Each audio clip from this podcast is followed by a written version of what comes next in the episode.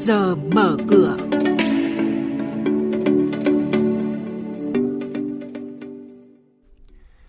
Thưa quý vị và các bạn, không ít công ty chứng khoán quy mô nhỏ tiếp tục kinh doanh thua lỗ trong quý 3 năm nay. Lãi suất tiền gửi đồng Việt Nam được nhận định khó giảm trong quý cuối năm. Thị trường chứng khoán diễn biến ảm đạm là những thông tin có trong chuyên mục trước giờ mở cửa hôm nay. Còn bây giờ xin mời biên tập viên Xuân Lan và Bá Toàn thông tin chi tiết. Nhiều công ty chứng khoán đã công khai báo cáo tài chính quý 3 năm nay, trong đó không ít công ty quy mô nhỏ tiếp tục kinh doanh thua lỗ. Tính đến thời điểm này, công ty chứng khoán Bảo Minh BMS đang đăng ký giao dịch trên sàn Upcom là công ty ghi nhận khoản lỗ cao nhất trong quý 3 với con số 41,4 tỷ đồng, trong khi cùng kỳ năm ngoái lãi 13,9 tỷ đồng. Trong quý 3, sau khi chính phủ phát đi tín hiệu các chỉ tiêu kinh tế năm nay đạt và vượt kế hoạch đề ra thì những thông tin này đã được phản ánh vào thị trường chứng khoán nên khả năng để thị trường tăng điểm vững chắc với biên độ lớn trong thời gian tới là không cao. Một thông tin đáng chú ý, mặc dù lãi suất liên ngân hàng đã giảm gần đây sau khi ngân hàng nhà nước tiếp tục hạ lãi suất điều hành và lãi suất đô la Mỹ dự báo tiếp tục giảm thêm trong thời gian tới, nhưng lãi suất tiền gửi đồng Việt Nam được nhận định khó giảm trong quý cuối năm.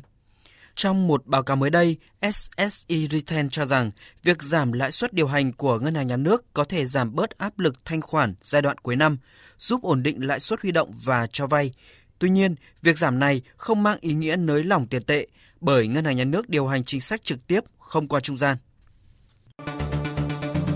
Quý vị và các bạn đang nghe chuyên mục Trước giờ mở cửa, phát sóng trên kênh Thời sự VV1 từ thứ 2 đến thứ 6 hàng tuần. Thông tin kinh tế vĩ mô, diễn biến thị trường chứng khoán, hoạt động doanh nghiệp chứng khoán. Trao đổi nhận định của các chuyên gia với góc nhìn chuyên sâu, cơ hội đầu tư trên thị trường chứng khoán được cập nhật nhanh trong Trước giờ mở cửa. Xin tiếp tục với những thông tin về thị trường chứng khoán trong phiên giao dịch hôm qua.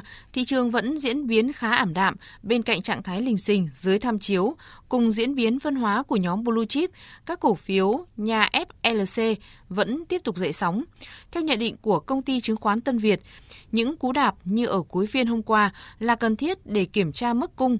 Hoạt động này càng diễn ra sớm thì thị trường sẽ càng có xu hướng rõ ràng hơn. Mở đầu phiên giao dịch chứng khoán hôm nay, VN Index sẽ bắt đầu với số điểm 987,19, HNX Index bắt đầu với số điểm 104,49 và Upcom Index bắt đầu với số điểm 56,78.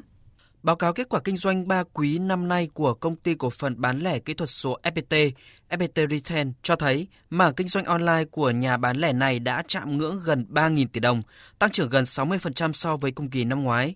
Doanh thu lũy kế 9 tháng năm nay của công ty cổ phần bán lẻ kỹ thuật số FPT đạt hơn 12.400 tỷ đồng, tăng trưởng 12,7% so với cùng kỳ năm 2018.